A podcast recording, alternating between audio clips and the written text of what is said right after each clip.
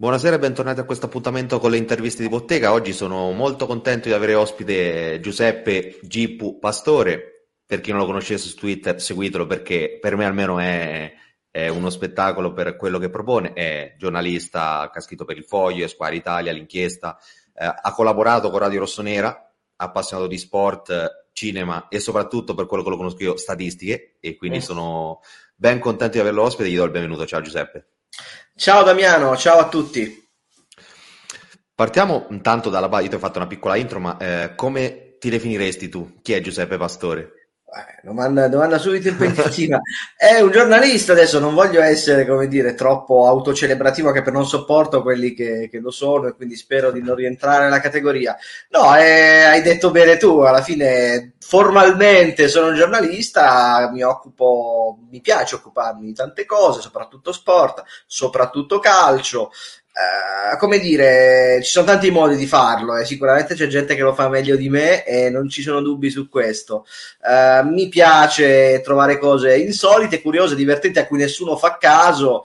Uh, l'episodio di ieri sera di Milan Spezia, come dire, ha dato origine a un famoso, um, un famoso corso e ricorso. L'episodio di Tiago Motta, però, giocatore non allenatore che ho visto oggi comparire su vari siti, ecco, diciamo che non tutti hanno citato, ma vabbè, ormai funziona così. Mm, chiudo la polemica e no, insomma, tutto qui, insomma, una, una, la, la, la, la, vita è piena di coincidenze, di curiosità, la statistica è un mezzo per, per tirarle fuori, ma non è, non è l'unico. E le storie, l'importante sono raccontare storie interessanti, interessare, divertire, incuriosire e non annoiare. Ecco, io per, io per primo detesto annoiare me stesso, quindi mi metto nei panni sempre dell'altro che visto che la soglia d'attenzione è sempre più bassa ormai per ogni cosa, quindi bisogna essere, bisogna ragionare di conseguenza.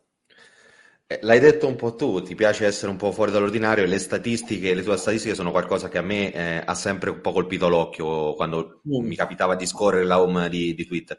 Eh, da dove nasce questa tua passione per, per, i numeri, per le statistiche strane, quello, chiamala tu come vuoi, passione? Mi piace, cioè, è interessante perché insomma, come ti dicevo, il numero è un, è un, mezzo, non è un fine. Cioè, a me di come dire, calcolare il possesso palla o la, la baricentro medio o gli expected goal, cioè, capisco che siano dati interessanti, ma non me ne frega niente. A parte che c'è chi lo fa in maniera estremamente professionale e rapida, di sicuro non potrei farlo io. Ecco, in quel caso uno prende nota, prende atto e dice ok quello che però si può fare è, con un po' di fantasia e con un po' anche di velocità eh, è cercare tutto il resto. quindi se mi viene in mente, che ne so, durante Milan Spezia vedo Teo Hernandez che sbaglia un rigore, penso, ah, chi sarà stato l'ultimo capitano del Milan ad aver sbagliato rigore, cosa che evidentemente non salverà il mondo e questa informazione ne sono consapevole, quindi eh, di sicuro non, come dire, non vado a a rovinarmi le giornate per, per, questo, però è una cosa che grazie ai mezzi che abbiamo oggi, basta saperli sfruttare, si può trovare anche in pochi minuti. Eh, quindi l'ultimo è stato Franco Baresi a sbagliare un rigore in campionato con la fascia da capitano del Milan, proprio sotto la stessa curva contro una squadra bianconera a gennaio. Poi le cose, come dire, nascono fuori poco per volta. Era Milan Ascoli del gennaio 92. Tutto qui, insomma, ogni, la cosa divertente, devo dire che ogni volta è diversa, cioè non c'è uno standard, non c'è una cosa che, come dire, una procedura standard. A volte sì, ma quasi sempre no. E quindi la fantasia, che poi alla fine è il fattore umano, quello che rende il dato curioso. Se fosse una cosa, come dire, per cui basta schiacciare un tasto per ottenerla, non sarebbe divertente né per chi la cerca né per chi probabilmente a quelli a cui viene sottoposta. Cerco sempre di mettermi nei panni del, della persona che va incuriosita come fosse un pubblico, uno spettacolo teatrale o quello che vuoi. Eh, per qualcuno che mm, volesse fare quello che fai tu, c'è un modo per attingere le notizie? Come, c'è un segreto? Hai un almanacco tipo Ritorno al futuro? C'è qualcosa? Purtroppo sarei molto ricco, quindi non, non, non farei, non, non, sarei giornate con del, bere gli ottimi cocktail in, in riva al mare.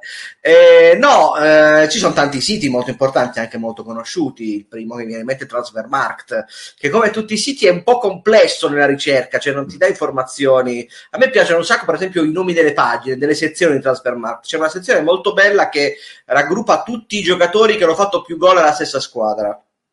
Non so, eh, il giocatore che ha fatto più gol contro il Milan è, mi sembra Silvio Piola, poi c'è Chiesa, poi c'è Totti, poi Berardi, una vita. Ecco, però andando a cercarla non è immediato cercarla. Ed è una pagina che si chiama Statistica d'Incubo. Sono questi nomi molto curiosi, come dire, essendo un sito tedesco, poi la traduzione non è sempre fatta in maniera letterale, anzi a volte è fatta in maniera letterale, quindi un po' strana. Però insomma, tutti tutti questi grandi archivi, ma ce ne sono tanti, insomma, ma basta tranquillamente andare su tanti siti, ah, persino diretta.it raggruppa tutte le statistiche di, delle partite degli ultimi dieci anni. Basta cercarle, basta perdere anche un po' di tempo e mettere, fare 2 più 2, che poi è la cosa più divertente, collegare i vari, i vari pezzi del puzzle. Eh, quindi così non ci sono gra- grossi segreti. Sicuro io non so usare Excel, cioè, tanto per cominciare, ho una formazione lontanissima dall'ingegneria, dalla matematica, da tutte le robe che hanno a che fare con le scienze aritmetiche. Io sono lavorato in lettere quindi non ho diciamo grandi archivi, grandi query, grandi, grandi file Excel da consultare, è tutta come dire artigianato. quindi a volte infatti sbaglio, ah, a volte sbaglio perché c'è una cosa che non ho considerato, che ho dimenticato, e quindi quando mi, mi, mi, si corregge, peraltro mi fa anche piacere perché vuol dire che qualcuno legge e quindi non, non è un lavoro a vuoto. No, che poi, visto il successo dei tuoi tweet, penso che ci sia anche un bel pubblico di persone che ti segue con interesse, nonostante le statistiche che tu citi tu stesso inutili.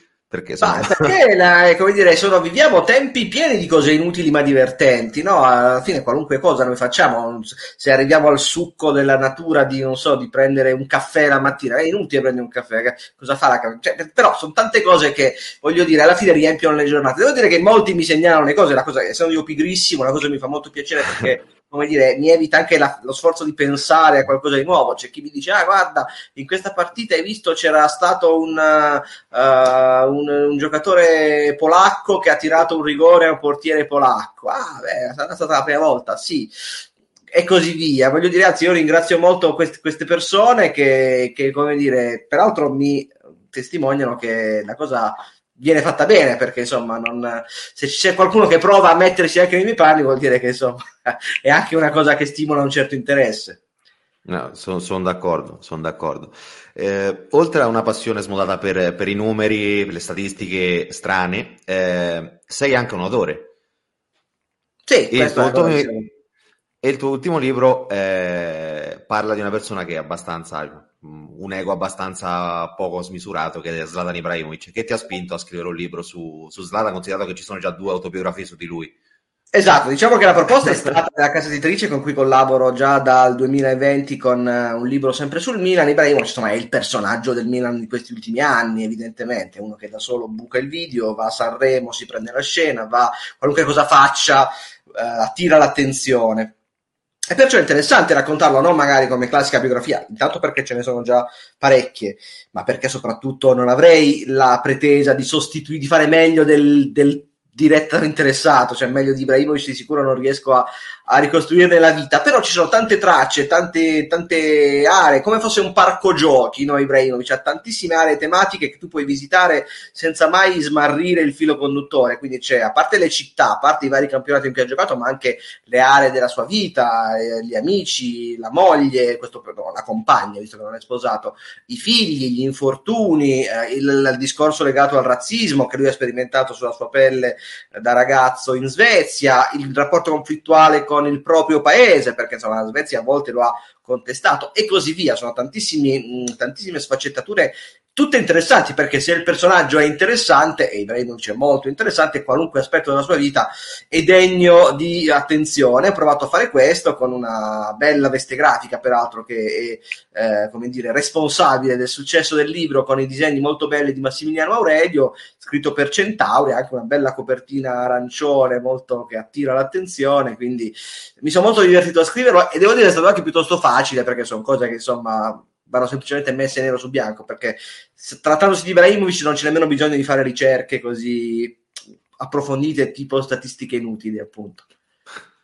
Eh, parlando sempre di Zlatan a 41 anni continua ad essere ancora abbastanza dominante per il campionato italiano. Pensi che sia un merito suo o un demerito di una Serie A che ormai sta passando un periodo, periodo qualche anno abbastanza complicato ma allora a me Ibrahimovic sembra dominante soltanto da un certo punto in avanti delle partite, specialmente quando gioca dall'inizio, per esempio anche ieri contro lo Spezia. è uscito nel finale, prima aveva un po' comunque faticato a trovare la posizione, a entrare nel ritmo. È un giocatore che secondo me nei piani di Pioli dovrebbe giocare a partita in corso nell'ultima mezz'ora, poi è stato fuori Rebic due, due mesi, è stato fuori Giroud più volte, quindi insomma le contingenze hanno obbligato Ibrahimovic, che peraltro incredibilmente è anche integro fin da, da, da, ottobre, da quando è rientrato, non ha saltato quasi una partita, a parte quella di Empoli eh, a fine campionato, a fine, di, a fine mese, a dicembre. Non credo sia un giocatore che valga, non è il miglior giocatore della Serie A, proprio perché fisicamente non riesce più a dare delle grandi continuità all'interno della partita, però eh, per il carisma che sprigiona e per uh, il fascino che ha è certamente il protagonista. Ora che sono andati via parecchi giocatori, da Ronaldo a Lukaku a Donnarumma e ci piacciono un quarantenne e il volto da copertina della Serie A. Solo della Serie A perché poi in Champions League non ha fatto nemmeno un gol e lì il livello si alza e lui evidentemente ne soffre anche fisicamente. Eh, credo che il Milan debba pensare a un post Ibrahimovic, ma ovviamente ci sta già pensando. Eh, penso che insomma è un po' un declino del campionato, anche se tanti giocatori sopra i 35 anni, penso anche a Nani che ha debuttato con un assist dopo un minuto contro l'Empoli. Tanti giocatori, lo stesso Geco, eh, giocatori come insomma tanti altri insomma, che, che, che giocano anche nelle medio piccole, Pedro della Lazio, fanno così bene perché il campionato atleticamente è meno dispendioso e meno, chiede meno rispetto a una Premier League o a una Bundesliga e quindi a ritmi un po' più bassi ci si può ci si può un attimo affermare. Non è un caso che le squadre che giocano a ritmo più alto, penso all'Atalanta o a Fiorentina, eh, hanno giocatori ecco, un po' meno prime donne e un po' più invece di organico, di, di sistema. Quindi è un discorso anche di, di come si imposta una squadra alla fine. Il Torino, per esempio, è una squadra che non ha grandissimi interpreti individuali, eppure con l'organizzazione tattica riesce a essere molto più incisiva di chi invece colleziona un po' figurine, un po' age. Beh, il Torino forse ha un grande interprete che è Ivan Juric, che certo, forse sarebbe certo. ora che me- meriterebbe, meriterebbe una, un, un, una, top squadra di, di, Serie A per me. Non che il Torino, il Torino purtroppo, per, ma per il momento non lo è, però è una squadra che sta facendo molto bene con Juric. Il Torino si augura che sia lei la top squadra. Juric è in un posto che ha voglia di, di fare calcio dopo tantissime amarezze. Se Juric non è ancora andato, intanto insomma, eh, si è un attimo fermato dopo la parentesi al Genoa, sembrava un attimo uscito di scena, poi si è rilanciato la grande a Verona e ora al Torino. Mi sembra un personaggio poco incline alla diplomazia, quindi molte squadre devono anche un po' come dire badare loro malgrado all'immagine, all'etichetta e quindi si va spesso su allenatori un po' più anche penso a Roma, insomma, non penso avesse bisogno di Murigno per essere settima alla ventiduesima giornata, no? Eh, e quindi insomma un italiano, uno Juric potevano essere molto più economici e magari aprire davvero un nuovo ciclo, però sono scelte anche mediatiche, Juric eh, non sarà mai come dire l'uomo più elegante del mondo, però tu dove, dovunque sia andato ha sempre lasciato tracce anche in futuro, vedi Verona che sta continuando a procedere ad alti livelli grazie al lavoro di Juric. Mm-hmm. Sono d'accordo. Uh, un altro tuo libro, l'hai citato prima tu, parla della storia del Milan, quindi 50 ritratti che rappresentano la storia del Milan, Rivera, Van Basten, Baresi, Maldini. Chi è che secondo te, o almeno per te che incarna più il, il milanismo, il senso di appartenenza, potessi sceglierne uno? Beh, è fin troppo facile dire Maldini, uh-huh. non solo perché è una dinastia da, di tre generazioni, ma mm, ovviamente riferito a Paolo, che è stato il più forte dei tre, è anche un, un dirigente che sta portando lo stile Milano, ci sta provando anche le reazioni di ieri, ora si può essere di parte più o meno, però è notevole che il Milan non abbia, come dire, dato in escandescenze dopo l'episodio di ieri. Ora siamo qui a fare complimenti alla squadra perché, come dire, non protesta, finisce in 11, dovrebbe essere normalità, ma sappiamo che non è la normalità, quindi ben fatto, ecco, uh, per quanto riguarda il post Spezia. Maldini certamente è il più milanista di tutti, è il milanista del secolo, come lo, si era detto di Rivera o di Baresi nel Novecento. Maldini è sicuramente il tratto, il, la parola magica che unisce gli anni 60, eh, poi la rinascita negli anni 80, poi anche gli ultimi scudetti dell'era Berlusconi, adesso la tentativo faticoso ma fin qui positivo di ripartire quantomeno tornando stabilmente in Champions League. Manca un titolo, il milanista vuole vincere, non si accontenta di essere piazzato e questo è un discorso che forse andrebbe allargato anche alla società e non solo ai dirigenti, però insomma esserci, essere lì nei quartieri alti è un primo punto di partenza per provare poi, vediamo quando, a, a provare anche a concretizzare, a mettere le mani su qualche trofeo. Eh, uscendo un po', uscendo mh, mm, parzialmente dal, dal, dal, calcio, andiamo su un altro tuo libro che ha parlato del, della pallavolo italiana con, con un allenatore importantissimo che è stato Giulio Velasco. Facendo un paragone, secondo te, uh, per quello che ha fatto anche per la pallavolo italiana, a chi può essere paragonato? È più un, un, un Sacchi, un Guardiola, un Klopp, mm. facendo un paragone con i grandi del calcio? Guarda, andiamo per esclusione, non è Klopp perché diciamo sono temperamenti diversi, anche molto più anche molto diversi come modo di porsi. Guardiola no, perché Guardiola ha un aspetto estremamente, ma nemmeno Sacchi, ha un aspetto estremamente attento alla tattica, mentre Velasco era tutto tutto. Velasco è un uomo che ha cambiato non soltanto la tattica, ma anche la testa dei giocatori, anche di tutto uno sport, non soltanto di quei 10-12 giocatori che hanno vissuto da protagonisti il suo ciclo, ma di tutto un movimento che ha svoltato completamente e non ne si è ancora fermato, perché l'Italia che vince gli europei l'anno scorso a settembre in Slovenia è figlia, è allenata da un allenatore che era stato uno dei fenomeni di Velasco, Fefe De Giorgi, ma ci sono mille esempi. Paragone col calcio è bello perché insomma Velasco è stato messo spesso in corrispondenza con Sacchi perché entrambi hanno, erano contemporanei, poi sono anche amici da quello che, che so. Um, no, comunque non Sacchi, forse è un misto tra Sacchi e Capello, è una, una gestione di un gruppo straordinario come fece Capello ereditando il Milan di Sacchi in maniera anche rude, non certo soltanto da amico, ma anche da come dire, anche da, da, sergente di ferro a volte. Personaggio magnifico che ha, come dire, poi non è più andato, non è più arrivato su quei livelli che aveva toccato, gli mancò soltanto il, il titolo olimpico nel 96 ma anche perché si era un po' consumato il sacro fuoco dopo aver fatto otto anni leggendari e poi si è diciamo riadattato come ottimo consulente, anche manager, ha provato a fare anche il dirigente nel calcio con alterne fortune.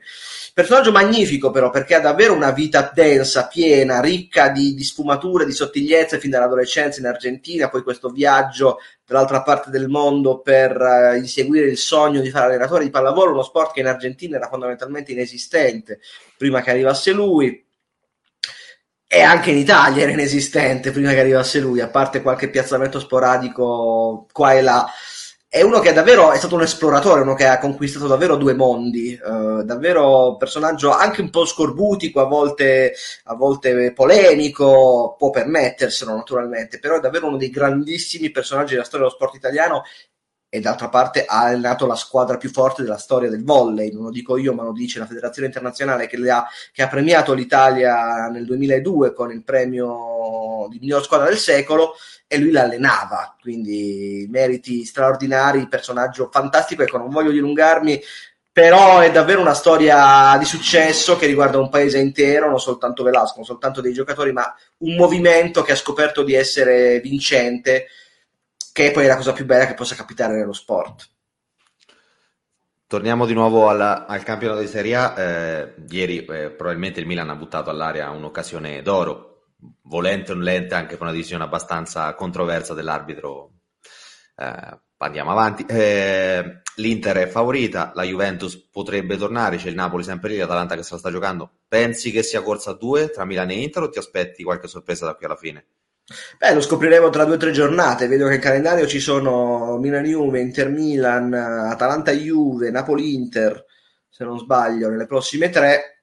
Eh, insomma, la classifica sarà definita a quel punto. Non dico definitivamente, ovviamente, però molti scontri diretti saranno già andati e si capirà. Il Milan chiaramente per vincere lo scudetto deve fare sei punti tra Juve e Inter, questo è è abbastanza chiaro, anche perché poi le partite importanti iniziano a diminuire, sia per il Milan ma anche per l'Inter, che ha già tolto lo scontro diretto con l'Atalanta, per esempio. Quindi non sarà facile perdere punti, quelli per ieri sono davvero pesanti, perché al di là del modo, ma proprio per il concetto, non taglierei fuori nemmeno l'Atalanta, che ci ha sempre abituato a gironi di ritorno straordinari. È anche vero che secondo me l'Atalanta avrebbe, dovrebbe concentrarsi sull'Europa League perché ha chance di vincere il titolo, però chiaramente se lo facesse dovrebbe mollare qualcosa in campionato perché l'impegno giovedì-domenica è troppo pesante. Non lascerei fuori nemmeno il Napoli, che però secondo me arriva sempre un momento in cui cade, un po' come è caduto spesso a novembre-dicembre fa montare attese che però poi non, non, mantiene fino in fondo, già questo discorso Insigne andrà via, potrebbe andare via anche Mertens, insomma c'è sempre questo clima un po' precario all'interno del Napoli che prima o poi presenta il conto. Io dico che corsa 1 in realtà, cioè l'Inter è nettamente più forte delle altre. Poi non, secondo me non riuscirà a eliminare il Liverpool, quindi da marzo in avanti avrà soltanto il campionato da, a cui diciamo badare. Penso che l'Inter sia all'80% la squadra che vincerà lo scudetto. Eh, sono d'accordo, ma da, dall'inizio campionato avrei, io almeno avevo messo la Juve come possibile squadra che potrà giocare con l'Inter. i gol di Ronaldo e sono pesanti. Eh, se ti facessi un test adesso così al volo, eh, statistico, eh, se ti dico l'ultimo calciatore canese che ha segnato al Milan dopo Giasi di ieri. Beh, Duncan, Fiorentina-Milan, era facile questa, non era preparata, però era Duncan, se non sbaglio, non me ne vengono in mente altri, però sull'errore di Tatarusanu a ottobre, sì. Fiorentina-Milan. E tipo invece io ne avevo preparato un'altra, poi ho detto probabilmente la so anche la risposta a questa. È l'ultimo calciatore aver segnato, polacco aver segnato per la Fiorentina prima di Piontek? Ma immagino Blacikowski. Sì, ma, e penso anch'io sia Blacikowski. Quindi, eh, non sì. c'è stato il portiere polacco, naturalmente, ma di giocatori di movimento non mi vengono in mente. Quindi penso sia anche addirittura l'unico polacco di movimento ah, della beh. storia della Fiorentina prima di Piontek. Quindi questo sarebbe molto interessante.